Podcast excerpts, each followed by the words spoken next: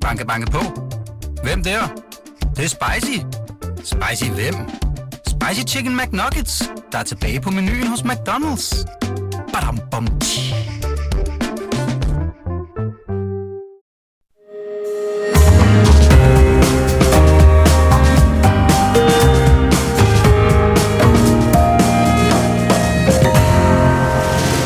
Du lytter til Korto og Steno, en podcast fra Berlingske. Et flertal i Københavns borgerrepræsentation vedtog i øh, den forgangne uge et forslag, der for eksempel udelukker Rockwool Echo. Øh, vi ved ikke rigtig, hvordan det går med Carlsberg, men andre store virksomheder, som fortsat driver forretning i Rusland, øh, og udelukke dem fra at deltage i kommunale udbud. Men er det praktisk muligt? Det har vi en debat om her øh, mellem Jens Christian Lytken, beskæftigelsesborgmester for Venstre i øh, København, Øh, og det var ham, der stillede forslaget, og så Helle Bonnesen, øh, som er medlem af Folketinget for konservativ, men altså også medlem af borgerrepræsentationen i København, og det konservative øh, Folkeparti, det stemte imod. Øh, den debat, det er til sidst i denne her anden ombæring. Velkommen, mit navn er Torben Steno. Og jeg hedder Jarl Cordova, og vi har ikke lagt os fast på, hvem der skal løbe med ugen fidusbamse. Sidder du med et bedre bud end bladtegneren øh, Julius, så kom med det på vores Facebook-side Cordova Steno, hvor der selvfølgelig er stadig plads til kommentarer og spørgsmål. For eksempel til seniorforsker ved DIS. Øh, Helle Malmvig hedder hun, der kommer forbi om godt 20 minutters tid og beretter om Syrien, hvor diktatoren Bashar al-Assad efter 12 års borgerkrig så småt er på vej tilbage til det gode arabiske selskab, Ja, men allerførst så skal vi øh, til krigen i Ukraine, og øh, tidligere i den her uge, der fejrede Rusland den 9. maj øh, den store sejr i den store fæderlandskrig over Nazi-Tyskland i 1945. Og det var bemærkelsesværdigt, at det var ikke så øh, voluminøst, som det plejer at, at være. Øh, for der var ikke så mange kampvogne på den røde plads. Øh, der var, det, en, der var en. Det var en T-34, en meget berømt kampvogn, som også har en meget øh, vigtig museal rolle rundt omkring i Europa. Det, det var den, hvad skal man sige, det var the workhorse, nemlig arbejdshesten i den øh, røde her i 2. verdenskrig. Men det var ligesom, hvad det kunne blive til. Og sådan er det jo ikke normalt, øh, og ikke engang sidste år. Men nu skal vi altså snakke om, hvad der er op og ned på slagmarken og på den røde plads. Velkommen, Jakob Korsbro, senioranalytiker i Tænketangen i Europa. Altså, når, når du ser sådan en T-34 komme kørende der som det eneste rigtige kampvogn, hvad er det så et udtryk for? Oh, men det er jo et udtryk for, at øh, Rusland skraber øh, bunden af, af tynden i forhold til at indsætte alt, øh, hvad de overhovedet kan i, øh, i Ukraine. Øh, der var øh, jo forskellige andre sejrsparader rundt omkring i Rusland, hvor de havde nogle T-72 og forskellige andre ting ude og, og rulle, og de har jo nogle enorme lager, specielt af de her ældre øh, øh kampvogne. Så, så men, men, men altså, de, de kører jo på, på, på pumperne øh, med, med, øh, med udstyr. Jamen, hvor pumperne, altså også fordi, det har vi der været fremme også nu, at T54, og nu vil sige, at T54, det betyder, at kampvognen er designet i 1954. Det er jo heller ikke fordi, altså nu er Danmark sammen med tyskerne også sendt Leopard 1. Altså, de er også en 30-40 år gammel, men T54. Altså, er det simpelthen fordi, at, altså, at de, har de bare ikke det, de skal? Eller hvorfor bruger de ikke det, de har? Jamen altså, de har jo groft undervurderet modstanderen, øh, kan man sige, og så er de gravet dybere og dybere. Og øh, mange af de her øh, øh kampvogne, øh, som de indsætter nu, det er jo nogen, der har stået på lager i, øh, i 30-40 år, øh, og de har sikkert haft øh, ret stor forbrug af, af olie og smørelse til at få dem ud og køre igen. Øh, men, øh, men, men, men det har de altså gjort. Øh, det er jo ikke noget øh, øh udstyr, de kan vinde øh, krigen med, men Problemet er, at de kan fortsætte krigen, de kan fortsætte forsvaret, de kan dræbe modstandere. Hvordan altså, ville du have det, hvis du skulle kravle ombord i en T-54, og så begynde at køre øh, mod ukrainerne med den? Ja, det, det vil jeg betakke mig for, fordi, øh, fordi du ryger ind i en, øh, en overlegen modstander, og det, det vil sandsynligvis gå galt. Øh, så øh, opgaven for de russere, der bliver indsat i de her gamle øh, kampvogne, det er jo at nå at dræbe så mange som muligt, inden de selv bliver dræbt. Øh, så sandsynligheden for at overleve det, den er ikke, øh, den er ikke øh, ret stor. Så, altså, øh, der har også altså, været enormt meget snak om alle de her vestlige våbenleverancer, og nogle af de der systemer er kommet på plads. Mm. Jeg har lidt svært ved at vurdere i hvilket omfang, fordi de der, for eksempel Patriot uh, antiluft uh, missiler, sådan noget, de er få, og de er dyre. Mm. Så er der HIMARS, det er sådan et artillerisystem, eller et raketsystem. Altså, hvor meget af det er der, at, at, at alt det, der er blevet lovet, er i virkeligheden på plads nu og bliver brugt, og har, øh, er der så stor succes med det, som der blev lovet? Altså, der er jo ikke ret meget, der har været brugt i kamp endnu. Øh, slet ikke alle de her øh, øh infanterikampkøretøjer og kampvogne og så videre. Striker, Bradley og sådan noget. Netop. Og Marder. Øh, Marder, øh, Challenger kampvogne og så videre. Men det er jo nogen, de har været i gang med at uddanne enheder på. Så man har en hel masse enheder, der nu er klar til at blive indsat i offensiven. Så det er egentlig med vilje, at der er gået de her måneder, hvor russerne har angrebet og angrebet, Øh, og så har øh, ukrainerne egentlig uddannet de enheder, der skulle være øh, klar. Og der kan man sige, at den store udfordring, udover at få uddannet, det er også at få hele logistikken på plads, fordi vi skal jo regne med, at den ukrainske her nu nok er den i verdenshistorien, der skal gå i krig med flest forskellige våbensystemer.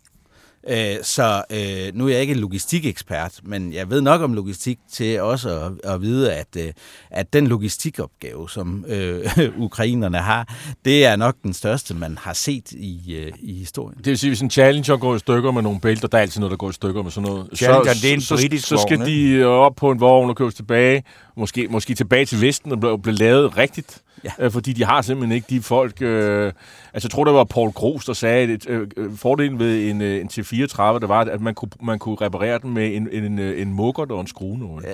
Og, og, og det, det er lidt mere avanceret nu omstående. Ja, øh, øh, præcis. Og, øh, og der, der skal man jo forestille sig, at de har et vist antal Challengers, de har et vist antal Leoparder, de har et vist antal øh, øh, Bradleys, øh, og jeg kunne blive ved, og alle de her forskellige infanterikampkøretøjer. Så, så, så, så, og der skal jo være noget til det hele.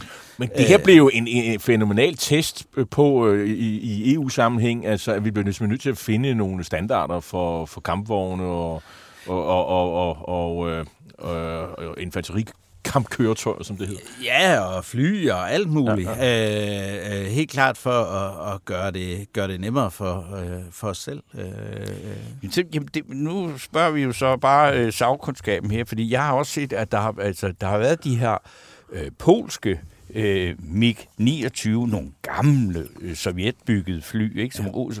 polakkerne har leveret til ukrainerne. Og så, og så siger men så er det sådan noget med altså, alt afhængig hvor man lever, så er det fire. Altså, det er jo ikke rigtig noget, vel? Eller hvad, hvad foregår der noget? Fordi på, på luftkrigen, øh, det er noget af det mærkeligste. Jeg synes kun, vi hører om droner, og så de her tyske geparder, der skyder russiske droner ned. Jeg, jeg, jeg tror meget at det skal også ses øh, i lyset af, øh, at det er forholdsvis øh, kompliceret. Det tager tid at indfase, det tager tid at øh, uddanne, og det er meget dyre øh, platforme, hvis du skal have F-16 for eksempel. Ja. Og, og så kan man sige, hvis, øh, hvis vi har Danmark, hvis vi har USA, hvis vi har alle de vestlige lande og deres statsbudgetter og deres forsvarsbudgetter osv., hvor meget må vi øh, støtte Ukraine med, hvis de så bruger det hele på F-16-platforme, og så er der ikke nok øh, infanterikampkøretøjer og, og kampvogne og den slags, så er man lige vidt. Så det, jeg, jeg tror, der er noget i det, det der med, hvor, hvor meget kan vi, kan vi ligesom overkomme og, og sende på den korte bane, og hvor hurtigt kan ukrainerne få nytte af det.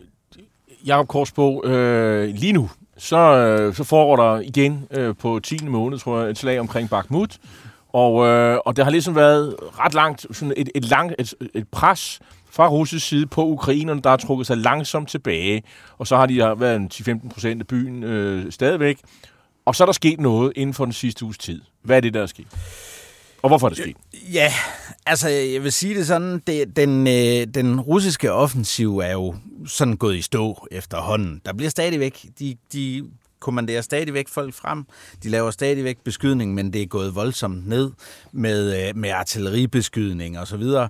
Nu er jeg jo en af dem, der har sagt, øh, jeg lytter ikke så meget til, hvad Prigozhin siger, for han er en stor løgnhals, men jeg vil dog sige, jeg tror, han har ret i det her med, at øh, af forsyningerne af ammunition er ikke tilstrækkelige. Og Prigozhin, det er Wagner-gruppens leder. Ja, netop. Og det, det, det, er der det er en ting, fordi det kan man ligesom se på måden, at, øh, at øh, Ukraine, eller russerne ikke kan holde fast i, i offensiven. Det er en indikator. Så, så jeg tror, her, her taler han nok øh, nogenlunde, nogenlunde sandt. Og så kan man så sige, at de sidste par dage, der har vi set øh, ukrainerne lave deres egne sådan, modangreb. Og, og, og der skulle også være nogle af de øh, russiske øh, styrker, der er blevet både nedkæmpet og overgivet sig osv. Nu tales der jo med, hvad er risikoen for, at Wagnergruppens folk inde i Bakhmut bliver omringet? Altså, det, det tror jeg er lidt for tidligt at, at tale om, hvis jeg skal være helt ærlig. Øh, andet end, mm, det kan man da håbe på, men, men jeg tror, der er også noget med, hvor meget vil, vil, øh, vil ukrainerne overhovedet sætte ind på det, fordi de vil jo ikke sætte mere ind, end at øh, hvor skal deres hovedoffensiv være?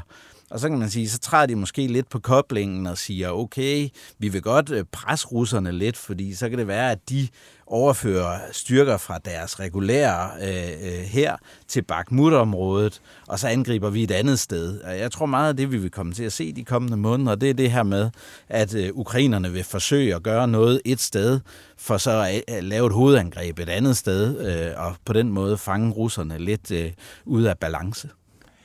Det, altså, øh, det er jo igen, hvad vi, vi sådan sporadisk for at vide, sådan en til, men at, at, det er ligesom om, der er, her på det seneste der har været flere historier om utrolig dårlig moral blandt russiske, øh, altså ikke Wagnergruppen, men regulære russiske herreenheder. Der er flere, der deserterer, der er folk, der nægter at møde op. Og, altså, er det noget, man kan sige noget sådan rimelig sikkerhed om, at fordi det jo, vil jo netop på lang sigt blive et kæmpe problem. Det, ja, og det er utrolig svært at få fast greb om, synes jeg, hvor dybt det stikker. En ting, jeg lægger mærke til her inden for den seneste uge, og nu øh, startede jo med, med, med øh, militærparaden forleden dag, øh, altså der er begyndt at komme mere og mere sådan negative vibes, og også højt profilerede personer, der ligesom taler om, jamen hvad skal vi gøre øh, øh, når vi taber til NATO. Og så, så det er ligesom om russerne er begyndt at orkestrere en fortælling om, jamen øh, det kan godt være, at vi taber, men det er jo til NATO. Og det, det er jo ikke på grund af de og det er her... ikke nogen skam. Det er, ikke, det er i hvert fald ikke ukrainerne, vi taber til. Nej, det er ikke de her ukrainske undermennesker, som de ser det, ikke også?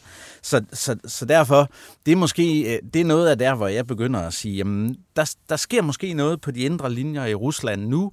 Vi har også alt det her med, jamen, hvad vil øh, Putin gøre ved Prigozhin nu? Han har kritiseret ham øh, ret åbenlyst.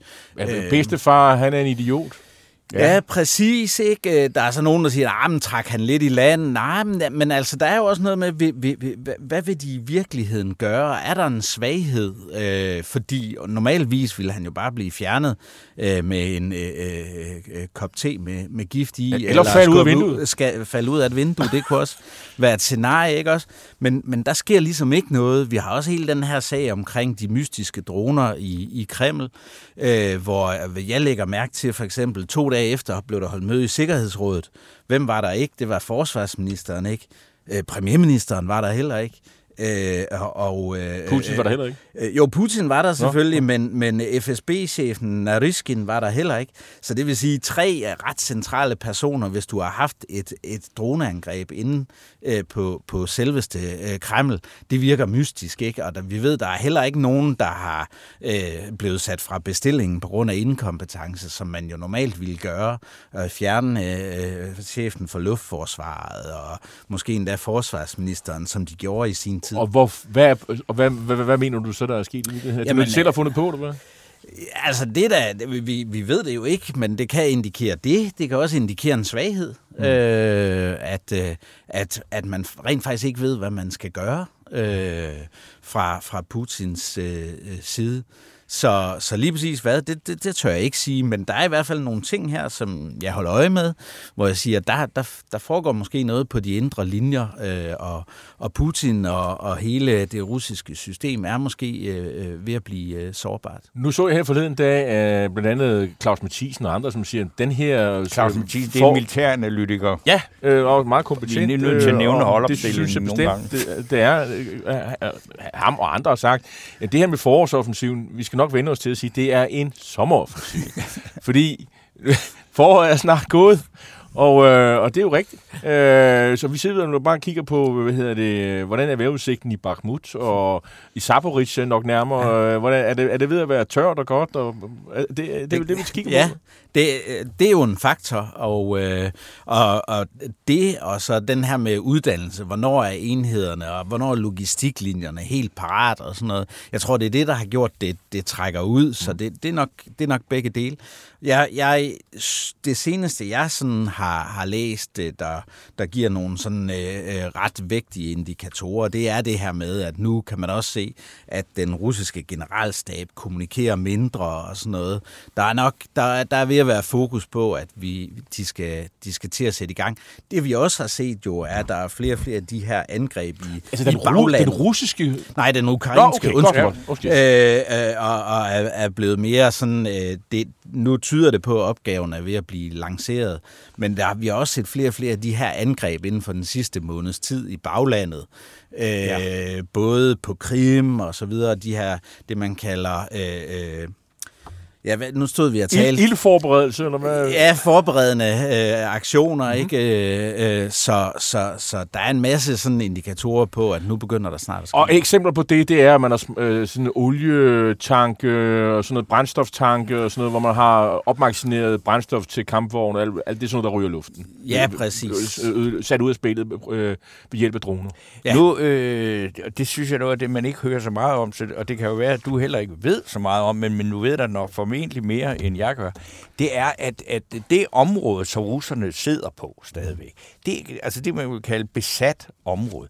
Men altså, man, man hører ikke ret meget om øh, en eller anden form for modstandsbevægelse. Og så kan man sige, er det fordi, at det meget store dele af det, de har i Europa, det er jo der, hvor der er store russisk øh, tale, ikke bare russisk tale, men også russisk sindede mennesker. Altså, hvad foregår der i de besatte områder? Hvor meget er de føler de sig besat, fordi hvis man ser et eller andet med, med nogle journalister, der har hævet et eller andet ud fra nogle sociale medier, så er det altid sådan noget med, at de er, uha, det er forfærdeligt at være besat af russerne, men hvis, hvis et stor del af den befolkning, der er besat, var så, så ville der jo være en mere effektiv modstandsbevægelse.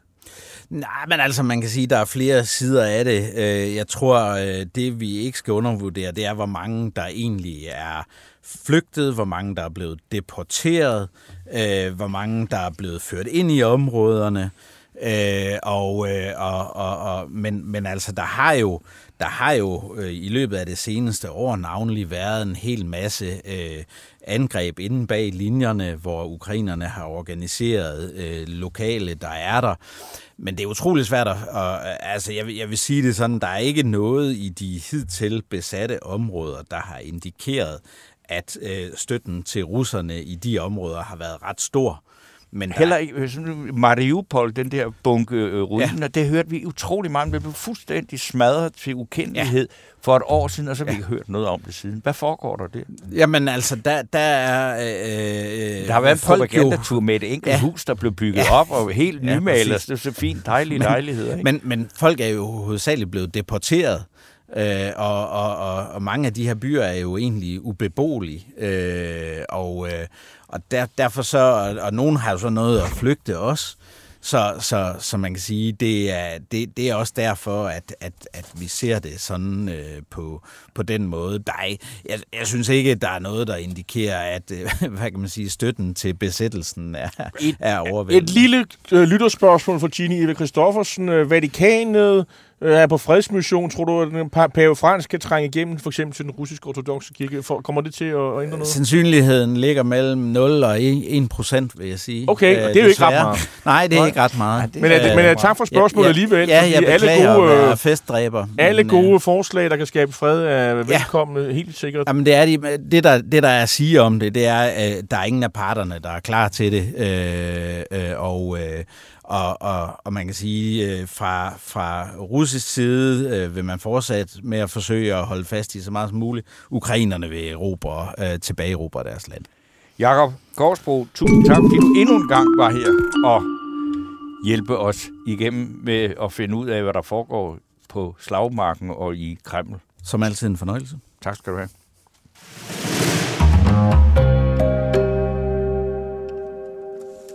Nu skal vi til et land, der har lagt jord til Putins øh, brutale militære eskapader øh, gennem en 12 år lang borgerkrig, som øh, vel egentlig er frosset fast. Det er længe siden, vi har øh, talt om Syrien i det her program. Øh, og det skal vi tale om nu, og om diktatoren Bashar al-Assad, som jo stadigvæk er ved magten. Og, øh, og så skete der noget den her uge, som øh, i hvert fald fik øh, mig til at spidse ører, nemlig at er måske de sådan på vej at finde ud af den der øh, internationale isolation, som landet har været i. Der er selvfølgelig de gamle venner i, i Moskva, der holder ved, og Ruslands allierede er også flinke til at tale med, øh, med Syrien.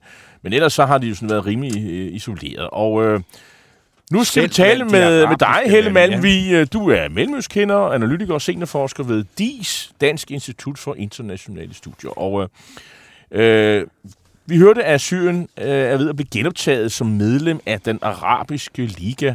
Mm. Øh, nu er det ikke, nu er det ikke, den arabiske liga, det er jo noget andet end EU og sådan noget, men øh, er det, er det, øh, er det, er det, er det en, et lys i mørket, hvis, set fra Bashar al-Assad stol? Øh? Ja, set fra hans stol, så er det helt bestemt en stor øh, fjer i hatten. Det er der slet ikke nogen tvivl om. Mm. Altså, han blev jo udelukket fra, øh, fra det gode selskab der tilbage i 2011 med øh, oprøret, og også fra det, som kan man sige, det selskab, der er tættest på ham, ikke? netop de arabiske naboer, og Syrien har tit gerne sådan vil, i hvert fald sådan tilbage i historien, ville gøre sig til bannerfører for den arabiske verden. Så ligesom at blive udelukket fra, fra der var... Øh, var, altså betød, betyder noget, kan man sige. Ligesom at det også betyder noget, at han nu er kommet ind igen. Og ikke? når, du, er det og, og, og, og, undskyld, lige, siger- og når du siger det der, så er det fordi, at, at øh, man stadigvæk i Syrien abonnerer på den her panarabisme sådan officielt, øh, som man også har haft i Ægypten og i gamle dage i, i Iran. Ja, og Og det, var, Irak. ja, og det var selvfølgelig noget, der var, der var rigtig stort tilbage i 50, 60, 70'erne. Ikke? Så det er sådan,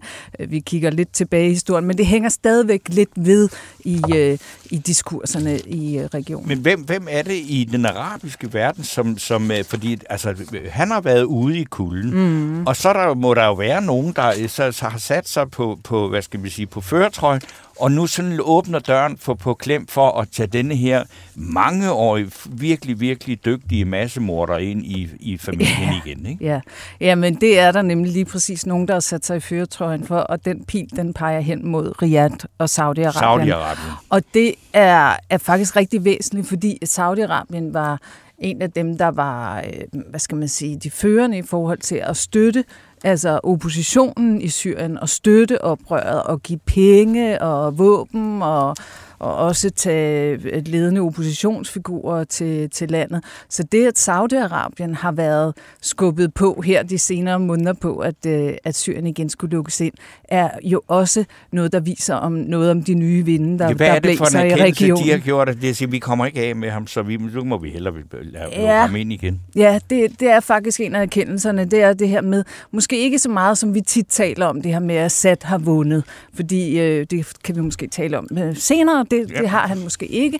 Men i hvert fald kan man sige, at både øh, oppositionen og mange af de der arabiske stater har opgivet at få vippet ham altså af pinden, og har jo for en del år tilbage jo også trukket, kan man sige, deres militære og, og økonomiske øh, støtte. Og så har Syrien frosset lidt til øh, i virkeligheden i sin konflikt, på trods af, at, at vi har rigtig mange magter, der er involveret i Syrien. Vi har stadigvæk et USA, der er militært til stede, et Tyrkiet, der er militært til stede, selvfølgelig Rusland, Hezbollah og, øh, og Iran, men positionerne har bare været sådan øh, frosne, og USA har ikke rigtig rykket på det. Prøv, prøv at beskrive, du, du siger, at der er alle de her magter, der er involveret. Altså i det nordlige, der, har, der er en del besat af, af, af, af Tyrkiet. Mm. Øh, så har vi øh, en del... Øh, er det, er, det, er, det, er det så Hezbollah, der har øh, taget en del også? Eller hvad? Nej, de, hjælp, de hjælper Bashar al-Assad? Er det de, der, er, ikke? de er Hezbollah inden fra den her Shia-bevægelse inden fra Libanon. De er på Bashar al-Assads side sammen med Iran og, og Rusland. Og de, de har til sammen, kan man sige, en to tredjedel af, af landet, og især nogle af de rigtig store, vigtige byer, og selvfølgelig hovedstaden Damaskus. Men går vi så op i nord, så er der den provins, der hedder Idlib, og den er faktisk stadigvæk, kan man sige, på oprørernes hænder. Kurder? Nej. Øh, nej, nej, nej, nej. Nu er vi oppe i det, forestil dig Syrien her, øh, så er vi oppe i det nordvestlige hjørne. Kunne man kalde det det arabiske Syrien? Shia? Øh, øh, Nej, ja, altså det, det har ikke noget med kurderne at gøre. Okay. Det, er en, det er en provins i Syrien oppe i den nordvestlige del. Over i den nordøstlige del, mm. øh, det er så der, at vi har kurderne, og, øh, og, og de amerikanske styrker, som man kan sige, ligesom er lidt en paraply hen over dem, sådan, så de ikke bliver, øh, bliver bombet. ja, så det vil sige, at at amerikanerne har, har styrker øh, på jorden i, i, i den her del Ja, det har de, og de har også små baser. Det er jo ikke enormt mange mænd, men det er, det er nok, altså også når man har øh, luftrummet til, at man stadigvæk... Og det er jo ikke noget, de råber... Det er jo ikke noget, amerikanerne selv råber enormt højt om. men, men det er noget, Bashar al-Assad og Rusland og Iran råber øh, højt om, og der er også en gang imellem, hvor de er tæt på træfninger med Altså, hinanden. øh, dengang vi ikke havde andre spændende krige at følge med i, der var der for eksempel noget af det, man holdt meget øje med. Det Mm. Ja. var, at øh, med russernes hjælp, med Putins hjælp, der blev øh, Aleppo i, altså det næststørste by, eller i hvert Mm. fald øh, fuldstændig jævnet øh, med jorden. Ikke? Og, og man tænker, hvad, hvad i alverden er formålet med det? Hvem styrer det? Hvordan ser hverdagen ud der? Og jeg har Ja. til, altså mange gange undret mig over, at man kan stadigvæk øh, købe konserves fra Aleppo i et svensk supermarked. Altså, hvad, hvad foregår der? Ja, ja. Altså man må sige, at sådan over det, det, I kan jo allerede høre, det er ret stort et, et kludetæppe, så der er Yes. store forskelle, om man er i Damaskus, eller man er oppe i, øh, i Idlib. Ikke? Men sådan øh, over sådan en bred kamp, kan man jo sige, at, at Syrien er på nær Damaskus, altså ret så øh, sønderbumpet, og en økonomi fuldstændig i laser, og hvor de mere eller mindre, altså regimet faktisk lever af, øh, altså af, øh, af, af, af at eksportere øh, narko, ikke?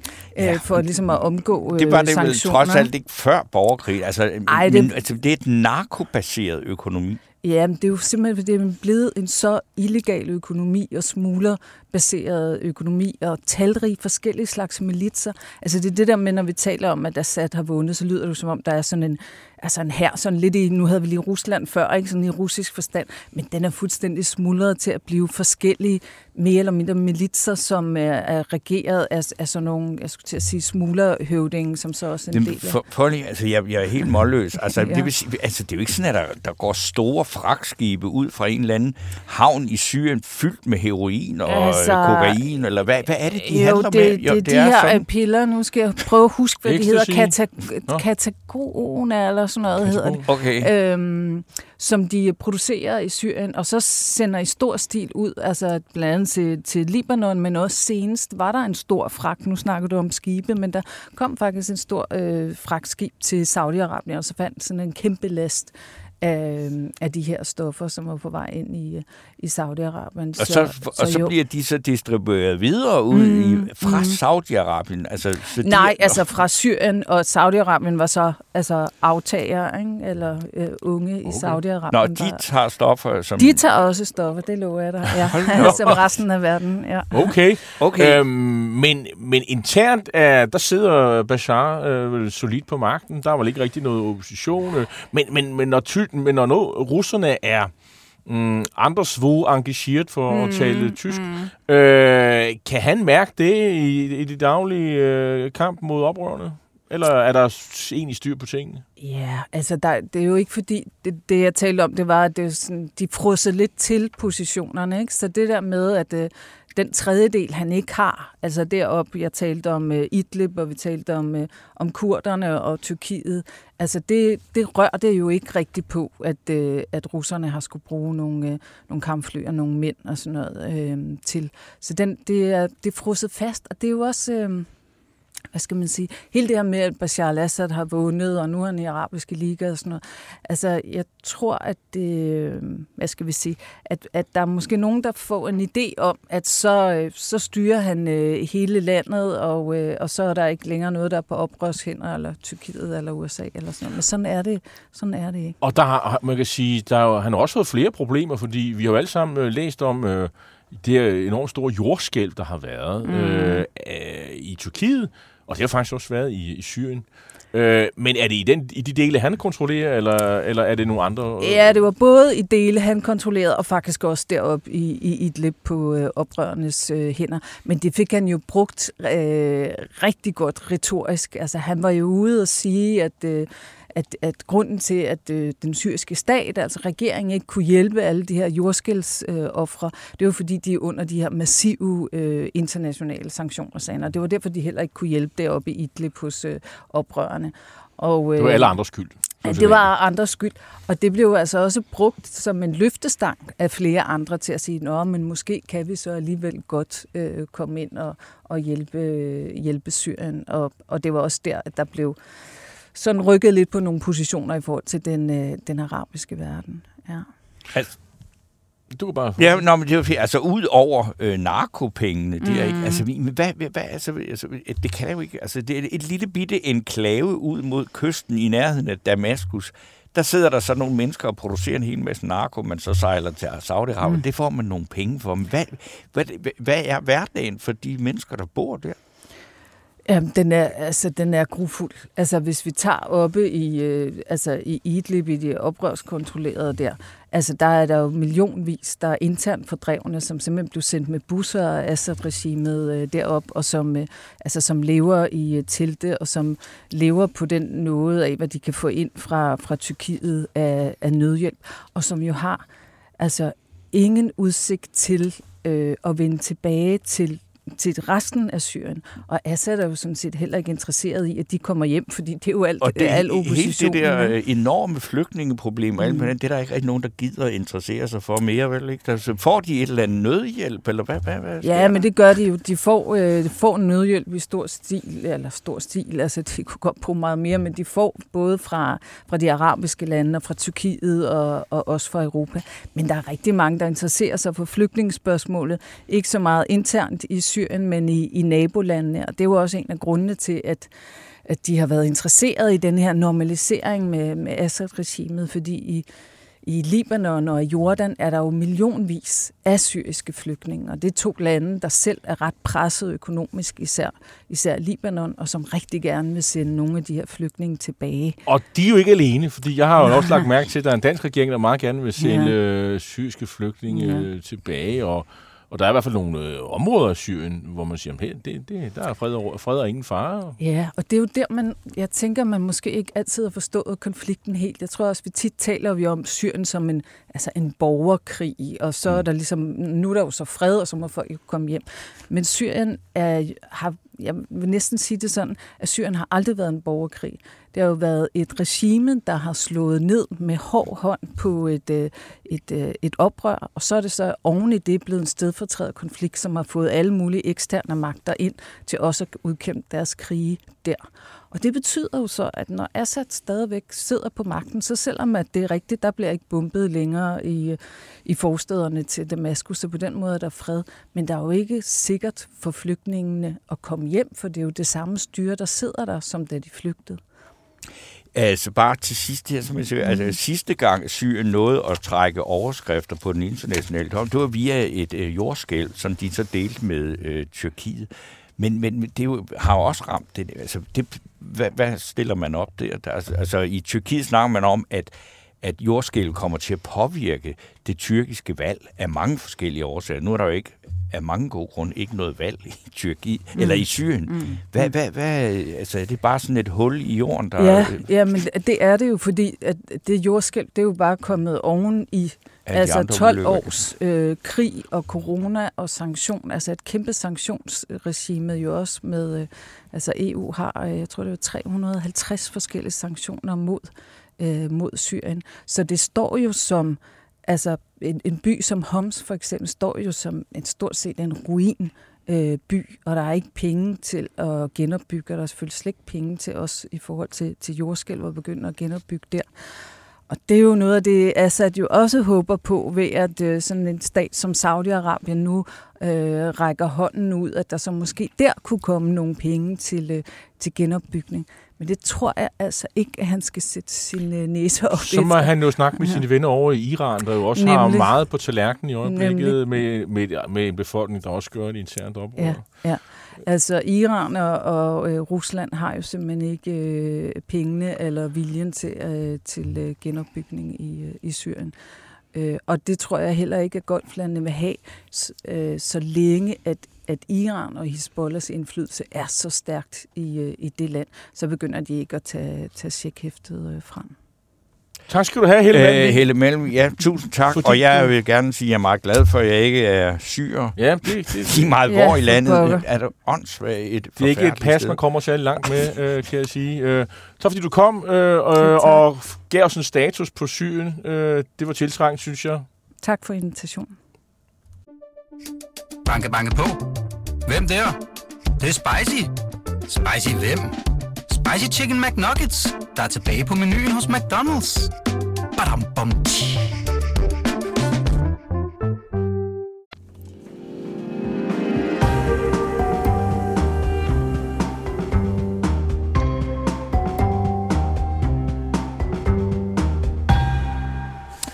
ja, vi, vi har lige et, et, et lille lufthul ja. her, inden at vi skal have øh, dagens øh, debat.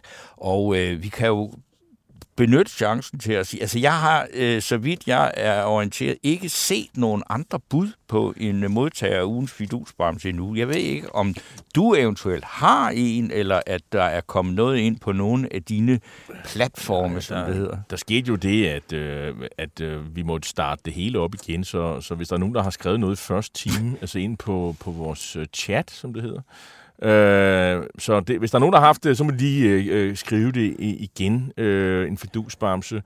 Øh, jeg synes, det er et udmærket forslag, med, øh, og, og så ser vi lige pro, prosit til øh, Torben Steno, som har øh, et, et, et, et, øh, havde behov for det at pusse sin næse. Øh, ikke fra hjertet, men fra næsen. Må men, jeg Hold da men Torben, øh, så vi kan da allerede nu sige, at hvis ikke der kommer andre forslag, så er det øh, tegneren Julius, der, der får fidusbamsen. Jeg kunne godt tænke mig, at du, vi måske gik tilbage og talte lidt om det der Djøf-opslag, ja. du havde set.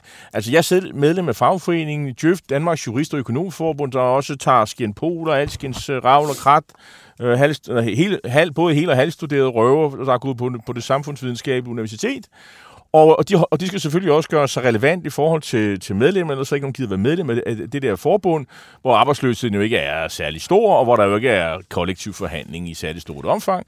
Øh, så hvad er, øh, så hvad er egentlig... Øh, hvad kan man få? Der, man kan komme på sådan et, øh, en, en talk. Var det sådan, ja, man kan komme på en talk og snakke om diversitet og sådan diversitet? noget. Ja, og, og, og jeg, jeg, jeg, jeg, jeg vil sige, altså godt nok synes jeg, at emnerne for disse såkaldte, altså talks, som jo så er foredrag eller samtaler øh, på dansk, Altså, det, det er ikke noget, jeg gider gå ind og høre, men jeg er jo heller ikke djøffer. Men det, jeg, hver gang, når jeg tænker på djøf de her dage, så tænker jeg også bare, det må jo være vidunderligt at have øh, taget Har sådan du... en uddannelse og gjort karriere. Prøv at tænke, de der to udulige mennesker fra øh, Aarhus, som lige er blevet fyret, øh, fordi at de har misligeholdt deres ansvar og deres øh, jobs øh, med hensyn til altså de her tarmkræft øh, øh, syge mennesker i, ved hospitalerne i Region Midtjylland at øh, altså efter at have lavet et helt igennem elendigt stykke arbejde, så får man så over 3,5 million til lige at hygge jo- sig lidt med. Det står jo i ens kontrakt, det skal Ja, ja. have. og jeg synes, at der er noget, jeg som, hvad skal vi sige, tilhørende den lavere middelklasse, godt kan blive virkelig, virkelig farvet over, så er det de kontrakter, som det offentlige indgår med folk. Og, og så en det ting er- er, at de kan få nogle fuldstændig horrible høje bonus. Det er, hvad det er. Ja. Men når de kvejer sig, altså, hold kæft, hvor vil jeg gerne have 3,5 million for at lave noget Det, lort. og ved du hvad, det kunne være, at man skulle stille det spørgsmål øh, til nogle af vores næste gæster. Men, men, Jamen, nu, det men, men ikke i som, dag. som, Dem, der- som, jo som så godt nok inviteret ind på en anden baggrund, så de vil lade være med. Ja, det er lidt men, urimeligt, Men, det, øh. men nu har de jo hørt, hvad du siger, Ja. og, øh, og, de- og, de, og de repræsenterer jo en kommune, Ja, som er medlem af Kommunernes Landsforening, så det kan de jo, øh, det kan de jo tage med næste gang, de diskuterer det. Men øh, vi, skal have, vi skal have dagens debat, Det Torben. skal vi. Og, Og, det, og, øh, og, øh, den står mellem, mellem medlem af Folketinget for de konservative, men i denne her sammenhæng ikke mindst også medlem af borgerrepræsentationen i København, Helle Bonnesen. Velkommen. Tak for det. Også velkommen til Venstres beskæftigelsesborgmester i København, Jens Christian Lytken. Tak for det. Og øh, grund til, at vi gerne vil se jer og øh, høre jer diskutere, så er det jo fordi, at det i den forgangne uge her blev vedtog et flertal på Københavns Rådhus, at for eksempel Rockwool, Eko, jeg ved ikke, om I turde tage den helt med os og sige, at Carlsberg kan ikke længere deltage i kommunale udbud på grund af virksomhedernes øh, ivrige engagement i Rusland. Jens Christian Lytgen, initiativ, initiativ til det. Hvorfor øh, kommer det først nu, vil jeg jo så spørge. Ja, ud med Eko, ud med Rockwool, ud Fordi med Carlsberg. for det første, de fleste virksomheder har jo selv fundet ud af at komme ud af Rusland. Carlsberg har også sagt, at de vil ud af ja, Rusland. men de gør det ikke. Nej, øh, Rockwool skiller sig lidt ud, fordi de har sagt, at de bliver i Rusland. Ja. Øh, og det, det er derfor, vi tager initiativet nu, fordi nu, har, nu er der gået et år, at de fleste virksomheder har haft mulighed for at komme ud, hvis de ville det. Øh, det er der rigtig mange, der har gjort med, med kæmpe store tab til følge. Øh, og der er Rockwool og Eko, men det er jo Rockwool, der er især interessant som en, for en kommune. De bliver hængende i Rusland, bliver ved med at tjene penge, og det er jo meget veldokumenteret, at de også sælger deres produkter til den russiske hær. Og, og så det, man forestiller sig, det er, hvis der skal, nu skal bygges en eller anden øh, skole, og det gør man jo i Nordhavn ja. og sådan nogle steder, kommunale øh, bygninger og så videre. Så nej, Rockwool må man så ikke bruge som bygherre. Øh, hvis man skal lave noget for kommunen, så må man finde et af de øh, et alternativ. Det, Ja, det er sådan, og der findes jo masser af alternativer til at isolere bygninger med, som er mindst lige så gode, hvis ikke bedre end Rockwool. Så Okay, det, jamen der kan man bare sige, ja, jamen sådan Ja, er det og jo. det- Men, Helle og, og så er spørgsmålet jo, Helle Ja. Bonnesen, øh, Hvorfor stemte hvorfor stø, stemte de imod det forslag? Vi synes, at bagtanken i det, eller tanken i det, er sympatisk, men vi synes ikke, at kommuner skal drive udenrigspolitik. Okay. Okay, Og så og du det vil simpelthen- selv gerne have nogle ekosko og noget Rockwool rundt omkring, så nu snakker bare dig som person. Øh, nej, jeg tager mine egne valg, og det vil jeg ikke gøre. Men øh, jeg synes ikke, at kommunerne skal blandes ind i det her. Altså nu er det så København, der er fokus på det her. Det åbner for en, en ladeport, hvor man så ligesom kan sige, hvad så hvis nu nogle andre partier synes, vi skal ikke have øh, leverandører fra Israel, eller vi skal ikke have leverandører fra afrikanske lande, som øh, har tæt samarbejde med Rusland. Jeg synes, vi er inde på et område, som jeg ikke synes er kommunernes, der skal bruge øh, tid på det. Og man stiller jo en masse regler op for det, som øh, medfører en masse byråkrati. Jeg kan ikke se formålet med det. Hvad, Okay. hvad er de regler, du siger, du... du Altså, Jamen, hvis man siger, at man ikke må øh, operere med leverandører, så sætter vi, med de leverandører, så sætter du et kontrolsystem i gang. Og hver gang du sætter et kontrolsystem i gang, så koster det jo. Jens Christian Lytke, det er jo rigtig på en side. Er du blevet udenrigsminister i Københavns Kommune, eller hvad? Nej, men jeg synes, vi står i en særlig situation, fordi der er krig i Europa, øh, og fordi vi har en, en dansk virksomhed, som er en af de få globale virksomheder, som øh, bliver hængende i Rusland. Og lige præcis det her, det er jo ikke noget, der kræver det store øh, byråkrati at kontrollere, hvorvidt man bruger råguld eller ej. Det er meget nemt øh, at, at, at sådan konstatere med, med det blotte øje. Så jeg synes ikke, det her byråkratiargument holder. Man må også sige, at Københavns borgerrepræsentation er der jo en lang øh, tradition for at stille alle mulige forslag om øh, lande, man ikke vil handle med, og det ene og det andet. Øh, så det her med, om det Det er mest de venstreorienterede partier. det er det mest venstreorienterede, der, der har gjort det. Det har været meget sådan et symbolsk forslag. Mm. Øh, nu står vi bare i en anden situation, fordi der er krig i Europa, øh, og råguld er noget af det, man bruger meget i, i kommunale byggerier. Jeg tror, hvis man lægger alle kommuner sammen, ikke, jamen, så er vi jo landets største bygherre til sammen. Øh, så, så derfor har det en betydning, det her, øh, også i forhold til det signal, man sender, øh, for at lægge pres på råguld i forhold til, øh, om det ikke var en god idé at trække sig ud af Rusland. Jeg, jeg sidder og har en mistanke om, Helle Bonnesen, øh, at det konservative folkeparti, i hvert fald i gamle dage, det var sådan erhvervslivets parti, og der var i hvert fald ikke nogen, der skulle komme og lægge bestre- begrænsninger på, hvordan erhvervslivet arbejder, tjene penge og sådan noget, og det, det er sådan lidt den rolle, I er i. Det, så må, så må ukrainerne leve med, at øh, Rockwool øh, arbejder i Rusland og indirekte er med til at finansiere hans pengekasse, øh, fordi det er mammon og erhvervslivet, det går forud for alt. Altså, jeg synes, det er urimeligt, at man skal gå ind og enkeltsagsbehandle på den måde og sige, okay, nu kan vi ikke lige øh, lide Rockwool, så er det dem, vi kaster fokus på. Jeg synes ikke, det er den måde, som kommunerne skal drive politik på, men dermed ikke sagt, at vi bare accepterer det. Og derfor så gjorde vi jo også allerede for et år siden, rent faktisk den øh, 27. februar, altså fem dage efter øh, krigens øh, brød ud, der henvendte vi os jo øh, på, for at få vores faktagrundlag på plads for at finde ud af, hvor meget handel er der egentlig mellem Københavns Kommune og Rusland som øh, leverandør øh, med russiske virksomheder. Og det viser jo, at der faktisk ikke var noget. Der var, havde været et øh, museumssamarbejde øh, med øh, Eremitagemuseet i St. Petersborg, og så havde der været nogle øh, russere, der var blevet gift øh, som havde lagt nogle byer. Og på den baggrund, så synes vi jo allerede, at her var der et rigtig, rigtig stort fokus på det, og man havde øh, inden for de årstal, man kunne vise, jamen der var der ikke noget. Så kom vi hen i det her, og nu har vi så Rockwool, som så bliver sådan en enkeltsagsopgave. Jeg synes bare ikke, at vi skal gå ind som kommune og drive enkeltsagsopgaver så vil jeg godt i enkelte kommuner. Jeg vil godt nævne et relativt stort øh, firma i øh, Danmark, som formentlig også er, har produkter, som Københavns Kommune en gang imellem på en sag Carlsberg. Mm. Mm. Skal vi simpelthen sige, at det er simpelthen slut med Carlsberg i Københavns Kommune? Jeg prøver selv at boykotte, det er ret svært. Når, når der er rådhuspandekager, ja. så er der, og der er øl i stridige strømme, og man fejrer nogen, så er der ikke Carlsberg i øh, produkter ja, i hænderne. Det, der synes jeg er en forskel, fordi Carlsberg har sagt, at de vil sælge deres aktiviteter i Rusland, og det, oh, det har ja. Rockwool okay, ikke gjort. Det, uh, Rockwool og Eko, det er fordi, de sagt, at vi elsker at være der. Ja, det er jo sådan set, de, de har sagt, de bliver ja, der, øh, og de har også opfundet nogle, nogle undskyldninger for, hvorfor de bliver der, i form af, at øh, så vil russerne overtage produktionsapparatet. Det gør ikke gøre input. Øh, men, men, men det er simpelthen lodret forkert, at det vil have en, en betydning, fordi alle de virksomheder, som har solgt deres øh, produktionsapparat i Rusland for to rubler, som er det prisen, øh, man, man sælger til, øh, der det viser, at russerne ikke selv kunne finde ud af at bruge det. Renault er jo et rigtig godt eksempel. De biler, russerne kan bygge nu, det er nogle modeller, som udgik af produktionen i 1998, hvor der ikke er airbag, hvor der ikke er ABS-bremser, alle de her ting her. At lave rockwool er også en forholdsvis kompliceret proces, der er meget tyder på, at russerne heller ikke kan finde ud af det. Euflot, de får, sender deres fly til eftersyn i Iran nu. Mm. De kan heller ikke selv gøre det, så, så det har en betydning, det her. Når man siger så fint, så overlader det til russerne, øh, så kan de faktisk ikke finde ud af at bruge de der produktionsapparater.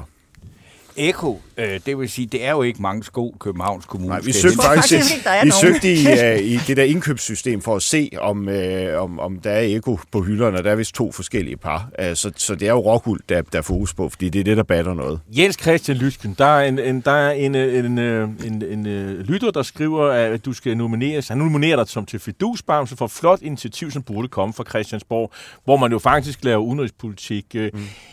Og nu er du kommet kort ud af Steno. Tillykke med det. Øh, tak fordi du kom.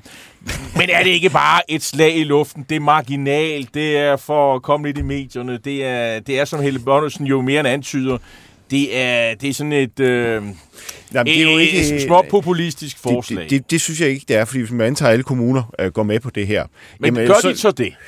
Der er i hvert fald en del kommuner, det er stillet, øh, det her forslag nu. Øh, så vil det jo lægge pres på, på Rockwool, øh, fordi det er, hvis man lige pludselig ikke kan levere til det offentlige længere til, til kommunerne, mm. så har det jo en økonomisk betydning for dem. Og så på et eller andet tidspunkt begynder man nok også at overveje, at den der forretning, man har i Rusland, så, så vigtig, hvor, hvor der også er andre forhindringer i forhold til, at, at og den fungerer. Rusland, det russiske marked, større end det danske. Nu gætter jeg. Hvad, hvad, hvad tror du, Helle? Jo det, jo, det tror jeg faktisk, det er. Og jeg er ikke enig i, at, at det der med at sælge for to rubler ikke er uden nogen konsekvenser. Altså, så, så efterlader øh, hvad hedder det, Rockwool en, en virksomhed, og hvem får noget ud af det? Altså, Ukraine gør i hvert fald ikke, øh, Danmark gør ikke, øh, Rusland gør. Så jeg ved, hvis man gerne vil hjælpe er Ukraine... Er du det? Altså, Russerne kan jo ikke finde ud af at bruge de der produktionsapparater. Ja, men jeg mener, hvem får noget ud af det? Det er jamen, der altså, utrolig det her, det her er jo sympati det. for Ukraine. Så hvordan hjælper vi Ukraine bedst muligt? Og det gør vi jo for eksempel ved Ukraine-pakker. Jeg synes, at det her det er symbolpolitik. Jeg synes, man går ind og siger, okay, så kom kommune, så vælger vi lige en virksomhed ud, og vi kan da ikke forvente, at alle andre kommuner kommer løbende og siger, det var da en god idé, det gør vi også Hvor ved du det fra? Det, det ved jeg da heller ikke, men at vi er 98 individuelle kommuner. Tror du virkelig selv på, at de kommer og siger, vi kopierer lige... Øh, måske, ja, måske ikke i Bredbro, jeg, men... Tror, jeg, jeg, tror, jeg, jeg tror, at der, der, indtil videre, der er 10 kommuner, der har stillet nogenlunde samme forslag, øh, som, som det her, hvor jeg Københavns Kommune er den største. Jeg tror, der er mange kommuner, der gerne vil bevare Carlsberg. Det Ja, kan der vi vil bevare Carlsberg. Carlsberg. Ja, jo. Men der er jo heller ikke nogen, der siger... Fredericia, måske- de gør det måske nok.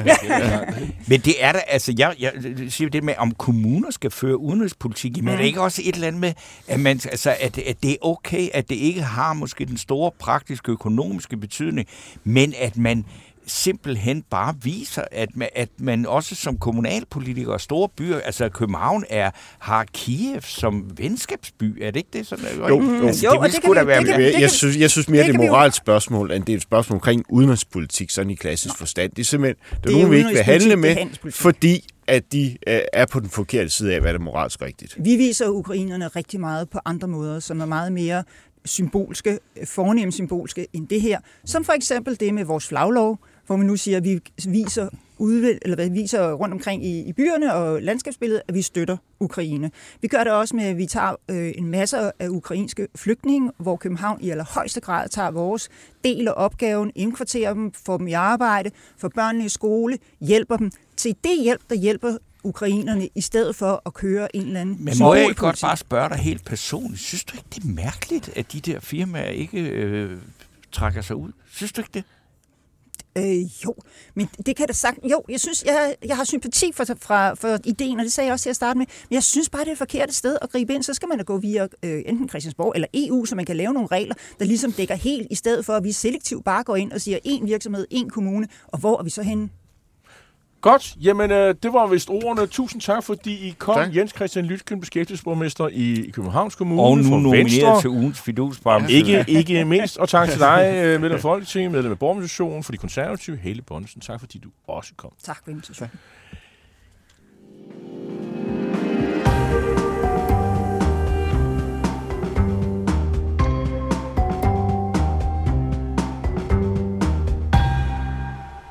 Vi har Så, jo nogle Jens minutter Anker- tilbage, Ja, så men vi, vi skal lige have ryddet op. Vi kunne tage nogle lytter og Ja, det her. er jo Jens det. Ankergren øh, skriver, så må der indføres en hjemmel, altså lovhjemmel, således at der på landsplan kan indføres sådan regler for indkøb på kommunal regional plan. Ja, det, kunne, det, må, det så op til Helle Bonnesen, sidder jo så i, I Folketinget. Jeg burde, hun burde faktisk spørge, om hun så har taget initiativ til, at, at man så kan gøre det fra, fra Folketingets side. Det burde jeg jo have gjort. Øhm, så er der Flemming Ravn, der skriver, Del Djøf op i to forbund og sætte jurister og økonomer i samme forbund er ikke et spørgsmål at vælge mellem pest og kolera. Det er pest og kolera, og det rammer befolkningen. Beviser findes der nok af. Flemming, der er også mange andre end jurister og økonomer, og det er jo et fagforbund. Mm. Øh, så det, man sidder ikke sådan og, i, i, i, i modsætning til, hvad sådan, øh, man mener mange steder, så er det ikke sådan, at det er der, hvor man sidder og laver giftblanderi og, og, og, og ødelægger den offentlige sektor, altså i en, fag, en fagforening. Det gør, det, det gør man altså ikke. Øh, øh, det, det foregår over i ministerierne, og det er øh, ud fra, hvad politikerne ligesom giver det sænger, øh, at man sidder og formulerer politik. Det, det, det, det mener jeg altså er... Men sjovt er det, at man, at man demoniserer Jeff som Danmarks ondeste fagforening. Men jeg synes, at jeg, øh, øh, jeg, jeg, synes også, man kan mærke det lidt på nogle af lytterne, det her. Altså det her spørgsmål om Eko, Rockwool og Carlsberg og sådan noget der. Og nu er det så Jens Christian Lytten, og det skal synes jeg herfra have masser af, for mig i hvert fald, credit for kredit, hedder det så. Øh, ros for at have taget de her initiativer og bragt de her ting på dagsordenen. Og måske breder det sig til andre kommuner. Men jeg vil da også godt sige, at nu sender vi ikke i næste uge, fordi det er Kristi den er ikke blevet afskaffet endnu. Øh, så øh, altså, er der et pænt stykke tid til, vi skal ikke, men jeg synes, det kunne være interessant at få nogle øh, Christiansborg-politikere til at diskutere øh, de her ting, fordi at øh, jeg synes godt, at symbolpolitik på den måde øh, kan have en berettigelse. Altså, øh, jeg, jeg tror ikke, vi kommer udenom, at det er øh, flere regler. Altså, re- den her regering har jo sagt, at med at have færre regler og ud, udvide byråkratiet, eller by, grænse byråkratiet. Hvis man gør det her, så udvider det, og så Det skal man jo klart. altså ansætte nogle flere fuldmægtige til at administrere. Altså, der mener jeg simpelthen, at Helle Bonnesen har en, en pointe. Altså, det, det må jeg sige. Nå, Nej, men man kan jo så opfordre i hvert fald Carlsberg og Rockwool til, Ja, det er de lidt kom nu ud. med. Ja, det er de og, og, og hvis man skal være lidt fair over for Rockwool, så siger de jo, at de har et produktionsapparat. Øh, de, altså det, det, det der med, øh, og, og hvis de bare for, forlader det, jamen, så vil ru- russerne stjæle det, og, øh, og, det, og det vil være, så vil de bare selv lave det. Altså, de kan ikke... De kan ikke bare lukke ned og så videre. Det er for, fordi, det, altså det de laver, det, det kan russerne ske. Jeg vil gerne have nogle klistermærker med den der Julius-tegning på, med øh, øh, Putin med morderskoene på, som man kan gå rundt og sætte op sådan en gang imellem. Det er sådan en gammel mand som politisk aktivist. Øh, det kunne jeg godt tænke. Jeg, jeg, jeg, jeg, jeg synes simpelthen, at det er så frastødende. Det er også det, som Eko har sagt. Altså, jeg kan ikke. Men øh, det er jo øh, igen, at vi har jo øh, ikke ret meget indflydelse på noget, men ja, den lille indflydelse, man har, den vil jeg jo så gerne benytte. Jeg synes, at Julius skal have Det ugens øh, Og, fidusbamse. og så er der en, der har spurgt om, øh, om vores øh, medarbejder, øh, øh, øh, Louis, om Ja. han, er- om han er, øh, er Louis Lummerkrog fra Eller Louis, Louis. Louis. Det er han ikke. Ikke, nej. Han er Louis Feigenberg, Ja. ud af den fine, fine skuespiller. Leo og, Lummerkrog, og han er en manuskriptinstruktør, øh, familie, meget talentfulde Feigenberg-familie. Så er det på Og han plads. har så igen i dag ydet en formidabel indsats for, at det her program øh, blev realiseret, sammen med øh, Alexander Brøndby, der sad i teknikken, og Brøndby. Brøn... Nej, undskyld, ja. Brøn- Alexander, ja. det var fordi, jeg skulle gøre noget særligt ud af det, så han hedder Brøndbjerg. Er det ikke sådan, han hedder? Jo, Brøndberg. Alexander Brøndbjerg. Fra Nordjylland. Tak for i dag, og vi er her ikke om 14 dage, der er vi i bøn. Kristi Himmelfartsdag. Om- du mener om en uge? Vi er her om 14 dage, men ikke om en uge. Ja, det var sådan, det var. Tak for Godt. det. Tak for i dag. Banke, banke på. Hvem der? Det, det er spicy. Spicy hvem? Spicy Chicken McNuggets, der er tilbage på menuen hos McDonald's. Badum, bom, tji.